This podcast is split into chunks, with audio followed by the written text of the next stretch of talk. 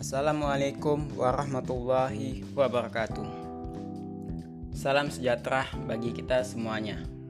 Sebelumnya, terima kasih telah berkenan mendengarkan podcast ini.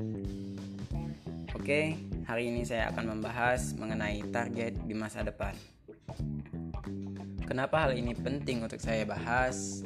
Karena banyak orang tidak berani untuk bermimpi di masa depan. Untuk itu, perkenalkan, nama saya Al-Hakim Anggurah Ramadan dari program studi Teknik Biosistem kelompok 125 mahasiswa baru Institut Teknologi Sumatera angkatan 2021. Tentunya saya sangat senang bisa lulus di perguruan tinggi impian saya.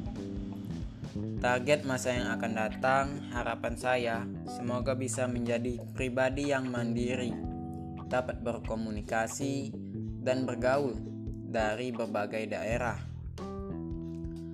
Dapat membedakan mana yang baik dan mana yang buruk bagi diri saya, supaya dapat mengembangkan pribadi saya sendiri, dan tetaplah rendah hati sekalipun cita-cita saya telah tercapai.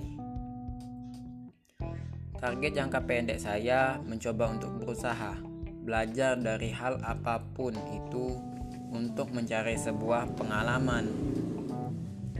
Jangka menengah menjadikan diri saya untuk menyelesaikan tugas-tugas kuliah atau hal lain dengan baik supaya apa yang telah saya lakukan pada masa perkuliahan ini sangat berguna pada masa yang akan datang.